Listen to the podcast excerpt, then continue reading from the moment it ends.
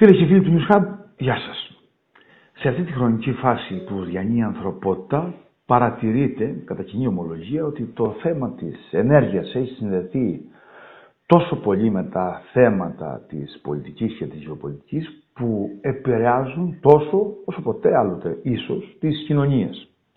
Και επειδή τέτοια θέματα α, απαιτούν εξειδικευμένη ανάλυση, στο News Hub σήμερα έχουμε τη χαρά να φιλοξενούμε ένα γνώριμο επιστήμονα στο κοινό της Κρήτης λόγω της γεωγραφίας βέβαια, τον κύριο Ηλία Κονοφάγο. Κύριε Κονοφάγο, καλώς ορίσατε στο News Hub. Ε, καλή σας μέρα. Τι κάνετε; Να υπενθυμίσουμε ότι ο κύριος Ηλίας Κονοφάγος είναι χημικός μηχανικός, είναι μέλος της Επιτροπής Ενέργειας και έχει ε, πολύ μεγάλη βαρύτητα η γνώμη του, όχι μόνο για την επιστημονική του ιδιότητα, αλλά οι απόψεις του έχουν ιδιαίτερο βάρος γιατί έχει πολύ μεγάλη εμπειρία, εμπειρία ως σύμβουλος στις ε, ενεργειακές ε, εταιρείες. Κύριε Κονοφάγο, ήθελα να ξεκινήσουμε την κουβέντα μας με την δημοσίευση που έγινε ε, προημερών, εβδομάδων μάλλον, με το non-paper των ΗΠΑ που μιλούσε για την δυσκολία της υλοποίησης του EastMed και μάλιστα είχε ε, επικεντρωθεί στους οικονομικούς και τους οικολογικούς λόγους, από πότε οι ΗΠΑ τώρα ενδιαφέρονται για τα φύκια της Μεσογείου, όπως έχουν πει πολλοί, είναι ζητούμενο, αλλά και τα θέματα διαταράξης των ισορροπιών στην περιοχή. Ε, είναι ε, πολλοί που έσπευσαν να πούν ότι το θέμα έχει κλείσει και μάλιστα το συνέδεσαν και με την επίσκεψη, την επικείμενη του Ισραηλινού Προέδρου, Προέδρου Ισάκ Χερζόκ στην Τουρκία στα μέσα Μαρτίου, ε, που αρκετά, αυτό είχε ως ε, αντίκτυπο σε αρκετά μέσα Ισραηλινά, μαζικής ενημέρωσης, να πούν ότι ίσως πρέπει να εξεταστεί το θέμα της αναλλακτική. Την ίδια στιγμή βέβαια που η Ευρωπαϊκή Επιτροπή έχει ανακοινώσει την χρηματοδότηση ε, του, στο καλώδιο που θα μεταφέρει ε, ρεύμα το οποίο θα παράγεται από φυσικό αέριο στο Ισραήλ με πάνω από 600 ε, εκατομμύρια, το οποίο, που θέλουμε να το αναλύσει και αυτό, πατάει πάνω στη χάραξη του EastMed. Τι συμβαίνει; Ε, επ' αυτού, ε, για να ε, ε, πολύ σύντομα να πούμε το εξής, ότι το non-paper που δημοσιεύτηκε που έλεγε ότι ε, δεν θεωρεί ότι ο, η, η μεταφορά φυσικού αέριου από την Ανατολική Μεσόγειο με τον Ισμέντη είναι η λύση, αλλά η καλύτερη ε, γεωπολιτικά λύση είναι η μεταφορά ηλεκτρικού ρεύματος από την Ανατολική Μεσόγειο και ιδιαίτερα την Αίγυπτο προς την, ε, ε προς την Κρήτη, Ευρώπη και Ευρώπη ότι ίσως είναι καλύτερη λύση. Ε, δεν νομίζω ότι έχει κλείσει διότι αυτή η θέση του non-paper είναι ανεπίσημη η θέση αμερικάνικη ε, και όπως είπατε ε, βλέπουμε ότι συζητιέται ίσως μεταξύ Ισραήλ και ε, Τουρκίας δυνατότητα μεταφοράς φυσικού αερίου προς Ευρώπη μέσω Τουρκίας αλλά αν κάνετε τους υπολογισμούς θα δείτε ότι το κόστος μεταφοράς από την Ανατολική Μεσόγειο μέσω της Τουρκίας ίσως είναι πιο ακριβή από αυτή του Ισμέντ. Άρα ε, δεν είναι ξεκάθαρα τα πράγματα τι ακριβώς θα γίνει. Το, εκείνο που βλέπουμε στον ανταγωνισμό είναι ότι η Αμερική έχει κατακλείσει ε, την Ευρώπη ε, με, σαν στήριγμα με εισαγωγές ε, υγροποιημένου φυσικού αερίου από την Αμερική. Άρα υπάρχει αυτή η διάσταση ε, από πλευράς Αμερικής ότι το συμφέρον μας είναι να εξάγουμε υγροποιημένο φυσικό αέριο και για ποιο λόγο ε, να έχουμε επ' αυτού ένα ανταγωνισμό τοπικό από την Ανατολική Μεσόγειο. Άρα αυτή η διάσταση υπάρχει ε, και νομίζω ότι όσον αφορά το μέλλον πρέπει να το συνδυάσουμε και με την διάσταση, τη μονόπλευρη διάσταση της Ευρωπαϊκής Ένωσης που λέει ότι ε, κατά αποκλειστικότητα ε, θα πρέπει να αναπτύξουμε την πράσινη ενέργεια. Και θα μου επιτρέψετε για δύο λεπτά να πω ότι η πράσινη ενέργεια ε, ε παρότι είμαστε όλοι υπέρ είναι μια ασταθής ενέργεια τη νύχτα δεν έχουμε ε, ήλιο και επίσης ε, την, ε, ο, όσον αφορά τον άνεμο ξέρουμε ότι τα βράδια ο άνεμος είναι πολύ χαμηλότερες άρα είναι μια ασταθής ενέργεια. Πρέπει να τη στηρίξετε λοιπόν. Οι, οι, στην Ευρώπη έχουν διαφορετικές πολιτικές ο καθένας. Η στήριξη της πράσινης ενέργειας λοιπόν που είναι ασταθής στη Γαλλία γίνεται κατά 90% ε, από ε, πυρηνική ενέργεια. Στην Γερμανία γίνεται με την παραγωγή ηλεκτρικού ρεύματος από γεάνθρακα και λιγνίτες. Άρα βλέπουμε ότι κάθε χώρα ε, έχει τη δικιά της ενεργειακή πολιτική ε, εκτός από την Ελλάδα η οποία ακολουθεί κατά γράμμα την Ευρωπαϊκή Ένωση όσον αφορά την πράσινη ενέργεια αλλά δεν διαφοροποιεί, διαφοροποιεί την εσωτερική της πολιτική όπως κάνουν ε, ώστε να προσαρμοστεί προς, σε ένα ε, επίπεδο καλύτερο ε, χάρη δημιουργώντας ε, εσωτερική ε, παραγωγή ενέργειας μέσω ε, νέων αποθεμάτων ορυκτού πλούτου φυσικού αερίου το οποίο αυτή τη στιγμή γνωρίζουμε ότι έχει χαρτογραφηθεί στην Ελλάδα αλλά δεν ακολουθείται μια πολιτική αν θέλετε έρευνας και παραγωγής ε, φυσικού αερίου που θα μπορούσε να γίνει στη χώρα μας. Να, να ρωτήσω κάτι. Πριν είπατε ότι ε, το non-paper συνδέεται με τα αμερικανικά συμφέροντα που θα μεταφέρουν φυσικό αέριο, σχιστολιτικό φαντάζομαι, ε, ναι, ναι. με LNG. Αυτό συνδέεται και με τα ρώσικα συμφέροντα που αυτή τη στιγμή ε, εξαρτάται η ενεργειακή ε, ισορροπία της Ευρώπης από τη Ρωσία. Ε, βεβαίως συνδέεται διότι ε, είναι ο αντίποδας, δηλαδή η Αμερική στέλνει φυσικό αέριο σαν εναλλακτική λύση από το να τα κράτη-μέλη ε, της Ευρωπαϊκής Ένωσης να εισάγουν λιγότερο φυσικό αέριο και να, να απολαύσουν αν θέλετε το αμερικάνικο φυσικό αέριο το οποίο δυστυχώς όμως όπως γνωρίζετε είναι πανάκριβο. Άρα είναι στο επίπεδο του ρώσικου και ίσως λίγο παραπάνω. Άρα ε, είναι, είμαστε σε μια πολύπλοκη κατάσταση σε συνδυασμό με την ε, τεταμένη κατάσταση που υπάρχει μεταξύ Ουκρανίας και Ρωσίας. Η, η Nobel Energy είναι μια αμερικανική εταιρεία που δραστηριοποιείται στα οικόπεδα της Κύπρου, η οποία έχει ξεκινήσει τις γεωτρήσεις, τις δοκιμαστικές, μαζί με την Qatar Petroleum.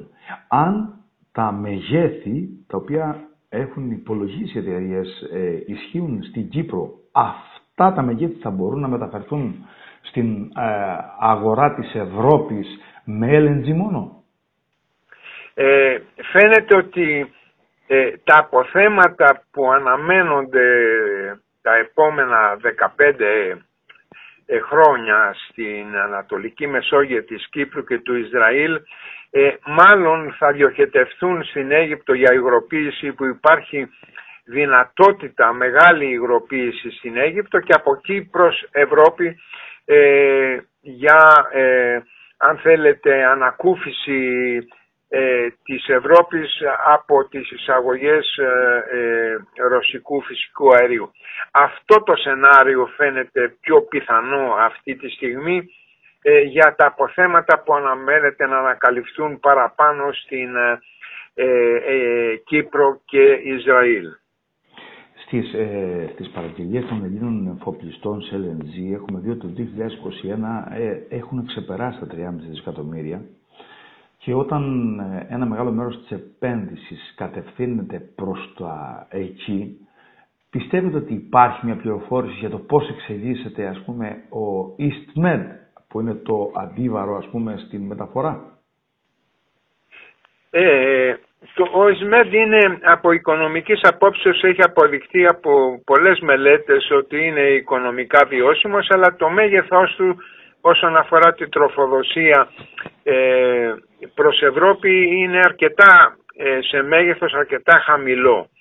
Ε, ταυτόχρονα οι Έλληνες εφοπλιστές έχουν επενδύσει τα τελευταία χρόνια 21 δισεκατομμύρια ε, ευρώ για, για κατασκευή πλοίων μεταφοράς υγροποιημένου φυσικού αερίου. Άρα, αν θέλετε όλα αυτά μαζεμένα δεν ευνοούν την, την υπόθεση του ΙΣΜΕΔ θα μπορούσε να υπάρχει μια δυνατότητα δημιουργίας ή ενός αγωγού τύπου ΙΣΜΕΔ ή δύο αγωγών ΙΣΜΕΔ αν είχαμε ενδιαφερθεί σε συνδυασμό με τα κοιτάσματα και τις γεωτρήσεις που γίνεται στην Κύπρο και στο Ισραήλ είχαμε μια πολιτική δικών μας ε, ε, δική μας προσπάθεια να, να αποκτήσουμε και να πιστοποιήσουμε μέσω προσέλευσης γεωτρυπάνων ελληνικών ε, εγχώριων ε, αποθεμάτων φυσικού αερίου. Τα εγχώρια αυτά αποθέματα θα μπορούσαν να γιομίσουν μία ή δύο αγωγούς σαν το ΙΣΜΕΔ και να ε, δώσουν νέα πνοή ε, σε αυτό το έργο. Ε, δυστυχώς όπως ξέρετε από το 2010 που είχαμε ε, τον Αντώνη τον Σαμαρά Πρωθυπουργό να δηλώνει ότι θα πάμε ε, με μεγάλη ένταση και σε συνδυασμό με υφυπουργό τον, ε, τον κύριο Μανιάτη ότι θα πάμε με ένταση να, να πιστοποιήσουμε αποθέματα ελληνικά και να βοηθήσουμε στη δημιουργία του ΙΣΜΕΔ. Όλα αυτά έχουν διαγραφεί ε, και έχουν αντικατασταθεί με τις εισαγωγές υγροποιημένου φυσικού αερίου κυρίως από την Αμερική. Μιας και πήγατε εκεί τη συζήτηση, θέλω να μας πείτε πού βρίσκεται αυτή τη στιγμή, σε τι φάση εξέλιξης βρίσκεται το θέμα της εξόρυξης των υδρογονανθράκων νοτίως της Κρήτης; Ε, ναι, ε, είναι ένα πράγμα που θα έπρεπε να απασχολεί και να ε, καθημερινά το αρμόδιο Υπουργείο. Δεν έχουμε ακούσει ούτε μία κουβέντα αν προτίθεται το αρμόδιο Υπουργείο, Ελληνικό Υπουργείο Ενέργειας ε, να ασχοληθεί ή να προωθήσει τις περαιτέρω τις ελληνικές έρευνες για πιστοποίηση αποθεμάτων φυσικού αερίου ε, υποθαλάσσιων αποθεμάτων στην Ελλάδα. Ε, το μόνο που έχουμε ακούσει είναι ότι, και, ότι ε, παραμένουν οι εταιρείες με τις παραχωρήσεις στους δυτικά και νότια της Κρήτης, οι δύο παραχωρήσεις δηλαδή της ExxonMobil Total και ελληνικών πετρελαίων, αλλά λίγο πολύ αυτές βρίσκονται μέχρι σήμερα σε ένα σχετικό πάγωμα διότι αν ε, θυμάστε η, η τιμή του φυσικού αερίου πριν αυξηθεί 600% ε, πριν, ε, προ μερικών μηνών ε, είχε καταρρεύσει για περίπου τρία ή τέσσερα χρόνια. Αυτό δεν βοήθησε ούτε τον, την, την προώθηση του ΙΣΜΕΝΤ ούτε στην προώθηση της έρευνας για φυσικό αέριο στην Ελλάδα. Στην, ε, σε, για να μείνουμε λίγο στο θέμα αυτό, ε, βρίσκεται σε εξέλιξη και η προσφυγή οικολογικών οργανώσεων στο Συμβούλιο της Επικρατείας. Τι γίνεται σε αυτή τη φάση, καθυστερούν αυτές οι προσφυγές; Ε, βεβαίως αυτή η προσφυγή, αν θέλετε, η οποία ήταν αρκετά ακραία όσον αφορά τις θέσεις, δηλαδή ε, οι οικολογικές οργανώσεις δεν έχουν πει ούτε μία κουβέντα για τα τουρκικά γεωτρύπανα τα οποία δραστηριοποιούνται στην Ανατολική Μεσόγειο, τα οποία δεν λαμβάνουν υπόψη καμία, ε, αν θέλετε, κανένα κανόνα προστασίας του περιβάλλοντος, απολύτως κανέναν, δεν λένε κουβέντα επ' αυτού και είναι εναντίον κάθε γεωτρυπάνων το οποίο θα τολμήσει να πλησιάσει την ελληνική υφαλοκρηπίδα. Είναι μια αδιανόητη, ακραία, ε, θα σας έλεγα, ε, χωρίς νόημα ε, θέση. Ε, επειδή μιλήσατε ε, πριν ε, στην αρχή της κουβέντας για το θέμα της πράσινης ενέργειας, στο παρελθόν ε, είχατε αναφερθεί στο παράδειγμα της ε, Καλιφόρνιας, γιατί είχε να κάνει με το κόστος της πράσινης ενέργειας. Ε, δώστε μας λίγο το περίγραμμα πάνω σε αυτό, για να πάρουμε δείγμα. Ε, κοιτάξτε, στην Καλιφόρνια, όπως ξέρετε, ε, εκτός των άλλων παράγει πολύ μεγάλες ποσότητες γεωθερμικής ενέργειας, ε, που έχουμε πολύ μεγάλες ποσότητες γεωθερμικής ενέργειας ε, στη Μήλο, στην Ίσυρο και σε άλλα μέρη. Και εκεί ακόμα δεν έχει γίνει προσπάθειες από την ελληνική κυβέρνηση ώστε ε, απλώς ε, έχουν ακολουθήσει τις γραμμές των οργανώσεων, οικολογικών οργανώσεων που είναι ε, εναντίον και των τοπικών κοινωνιών που είναι εναντίον της γεωθερμικής ενέργειας επειδή όπως ξέρετε έχει μια ε, μυρωδιά το, η γεωθερμική ενέργεια περιέχει υδρόθιο δηλαδή σάπιο αυγό ε, η μυρωδιά του και οι, οι ντόπιες κοινωνίες δεν θέλουν να απολαύσουν ούτε και από αυτού ούτε η Ελλάδα ε, γεωθερμική ενέργεια. Ενώ στην Καλιφόρνια έχουμε αυτό και ταυτόχρονα στην Καλιφόρνια είχε δοθεί έμφαση στο υδρογόνο. Δηλαδή ε, να κινούνται με καθαρά καύσιμα ε, εσωτερικά ε, τα οχήματα, οι μεταφορές γενικότερα. Αυτό μπορούμε να το ε, επίσης να γίνει στην Ελλάδα αν ενδιαφερθούμε να αναπτύξουμε το δικό μας φυσικό αέριο. Όπως ξέρετε το μπλε υδρογόνο παράγεται από φυσικό αέριο με πολύ χαμηλό κόστος. Ε, και σε αντίθεση με το πράσινο υδρογόνο που προέρχεται από ηλεκτρόλυση που είναι πανάκριβο, άρα θα μπορούσαμε να παράξουμε υδρογόνο και καθαρό καύσιμο από το φυσικό αέριο στην Ελλάδα. Αλλά όλες οι οργανώσεις αυτή τη στιγμή και το αρμόδιο Υπουργείο το ελληνικό είναι εναντίον των εξορίξεων ε, και αυτό δεν έχει κανένα νόημα. Ε, θα είχε όμως ε, ενδιαφέρον, θα μπορούσε λοιπόν να, η, η, κυβέρνηση που κόπτεται υπέρ της πράσινης ενέργειας να, να αναπτύξει το ελληνικό φυσικό αέριο και εξ αυτού να παράξει καθαρό υδρογόνο για τις μεταφορές, ε, τις ελληνικές μεταφορές ή τις μεταφορές στην Ευρώπη. Ε, για δώστε μας λίγο μια εξήγηση το, γιατί έχει γίνει πολλής λόγος και επειδή έχουμε κατέρωθεν επιχειρήματα δεν έχει ξεκαθαριστεί ακόμα. Το, ε, Συγγνώμη δεν σας άκουσα. Επειδή ε, υπάρχουν εκατέρωθεν επιχειρήματα για το αν το φυσικό αέριο εντάσσεται στην πράσινη ενέργεια από πλευράς Ευρωπαϊκής Ένωσης τουλάχιστον, θέλω να μας το ξεκαθαρίσετε αυτό εντάσσεται ναι. το πράσινο ενέργεια, το ε, στην πράσινη ενέργεια το φυσικό αέριο και ιδιαίτερο το βιογενές. Ε, ακριβώς όπως βλέπετε, όπως είπαμε και πριν, η, πράσινη ενέργεια είναι ασταθής ενέργεια, άρα η, η, η Ευρώπη ε, βλέπει ότι το 90% της, ε, ε, της, ε, του ηλεκτρικού ρεύματος που παράγεται στη Γαλλία είναι από πυρηνική ενέργεια, ταυτόχρονα ε, βλέπουμε ότι ε, έχουμε εισαγωγές αμερικάνικου φυσικού αέριου το οποίο βοηθάνε για την παραγωγή ηλεκτρικής ενέργειας από φυσικό αέριο. Άρα η Ευρώπη ε, για να μπορέσει να δώσει ένα σύνθημα αλλαγής ενεργειακής αλλαγής εσωτερικά στην Ευρώπη ε, προτίθεται σύντομα νομίζω εντός των επομένων μηνών να επίσημα να κατατάξει την, ε, το φυσικό αέριο και την πυρηνική ενέργεια στην πράσινη ενέργεια. Αυτό λοιπόν είναι κάτι που αναμένεται και θα πρέπει και εμείς σαν Ελλάδα να προσπαθήσουμε να έχουμε μια ιδιαίτερη πολιτική που θα επιτέλους ανταγωνιστεί αυτή την απέραντη ακρίβεια γιατί όλοι μας έχουμε πάρει το λογαριασμό φυσικού αερίου στα σπίτια μας αλλά και του ηλεκτρικού ρεύματος.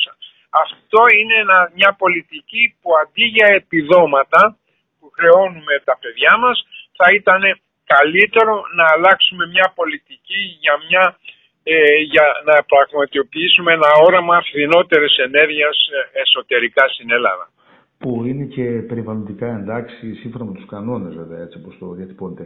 Ε, κλείνοντας κύριε Κονοφάγο, ε, ήθελα να σταθώ σε κάτι που είπατε στην αρχή ότι η Ευρώπη ας πούμε δεν έχει μια κοινή ενεργειακή στρατηγική και αυτό καθορίζεται επιμέρους με τις χώρες και τις ανάγκες. Η, τα καιρικά φαινόμενα ε, το, το τελευταίο διάστημα ε, έχουν, ε, έχουν παίξει ρόλο καταλητικό στο να αναθεωρήσουν την ενεργειακή πολιτική κάποιες από τις χώρες, ιδιαιτέρως του Βορρά και να ε, επιστρατεύσουν και άλλες μορφές ενέργειας. Ε, θα ήθελα να κλείσουμε αυτό. Τι γίνεται σε αυτή τη φάση, πώς έχουν επηρεάσει τα καιρικά φαινόμενα την ενεργειακή στρατηγική των κρατών; Ε, οι ερμηνείες που έχουν δοθεί για τα ακραία καιρικά φαινόμενα ε, είναι, μια, είναι μια ερμηνείες οι οποίες ε, δεν έχουν ακόμα ολοκληρωθεί και αποδειχθεί. Ε, παρόλα αυτά, ε, οι κυβερνήσεις με βάση ε, ότι υπάρχουν αυτά τα φαινόμενα έχουν αποδεχθεί ότι θα πρέπει να περάσουμε οικολογικά σε πιο σε άλλες μορφές ενέργειας όπως η ηλιακή και η αιωλική κυρίως γιατί όπως ξέρετε η ηλεκτρική ενέργεια δεν αποθηκεύεται. Άρα ε, το μόνο που μπορούμε να κάνουμε είναι να επενδύσουμε περισσότερα ε, χρήματα για την ε, αιωλική και την ηλιακή ενέργεια. Αλλά εδώ βλέπουμε όμως ότι η Ακαδημία των Παρισιών δημοσίευσε πρόσφατα ότι η αστάθεια της πράσινης ενέργειας, δηλαδή της αιωλικής και της ηλιακής, η, η, η, παραγωγή αυτής της ενέργειας πέφτει ε, ορισμένες μέρες στο 5% της εγκαταστημένης ισχύς. Δηλαδή, επειδή δεν είναι σταθερή όπως είπαμε, ε, είμαστε αναγκασμένοι να στηρίξουμε ε, για να μην πέσει το σύστημα της παραγωγής ηλεκτρικής ενέργειας με παραγωγή μέσω εισαγόμενου φυσικού αερίου. Και το εισαγόμενο φυσικό αερίου γνωρίζουμε όλοι είναι ότι είναι είτε το ρώσικο είτε το αμερικάνικο. Άρα ε, πρέπει ε, να, να προσπαθήσουμε σαν Ευρωπαϊκή Ένωση να βρούμε μια χρυσή τομή και αυτό ισχύει ιδιαίτερα για την Ελλάδα η οποία όπως ξέρουμε έχει ε, λιγνίτες και θα μπορούσε να απαλλαγεί από τους λιγνίτες ίσως λίγο αργότερα όπως κάνει η Γερμανία η οποία ε, δήλωσε ότι ε, σκέφτεται να απαλλαγεί από τους ε, παραγωγή του ηλεκτρικού ρεύματος από λιγνίτες το 2048. Άρα πρέπει να προσπαθήσουμε και εμείς να διαφοροποιήσουμε την πολιτική μας για να μπορέσουμε να μην γίνουμε φτωχότεροι.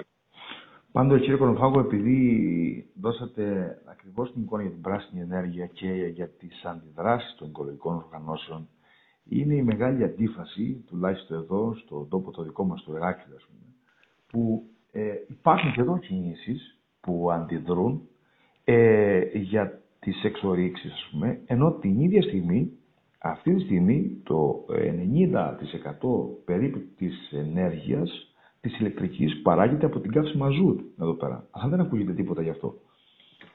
Ε, ναι, δυστυχώς. Ε, και όχι μόνο αυτό, ε, ισχύει ότι η παραγωγή είναι στην Κρήτη από καύση μαζού, το οποίο όπως ξέρετε το πετρέλαιο κοντεύουμε στα 100 δολάρια το βαρέλι, άρα ε, το κόστος ε, το, τοπικά το πληρώνεται πάρα πολύ ακριβά και αυτό υπολογίζεται ότι ίσως φτάσουμε και 120 δολάρια το βαρέλι, ε, άρα είναι κάτι που τα δύο επόμενα χρόνια δεν θα είναι ρόδινα για όλους μας. Κύριε Κονοφάγο, θα ήθελα να σας ευχαριστήσω θερμά για την παρουσία σας στο New Γεια σας. Και εγώ σας ευχαριστώ θερμά και εύχομαι το καλύτερο. Γεια σας.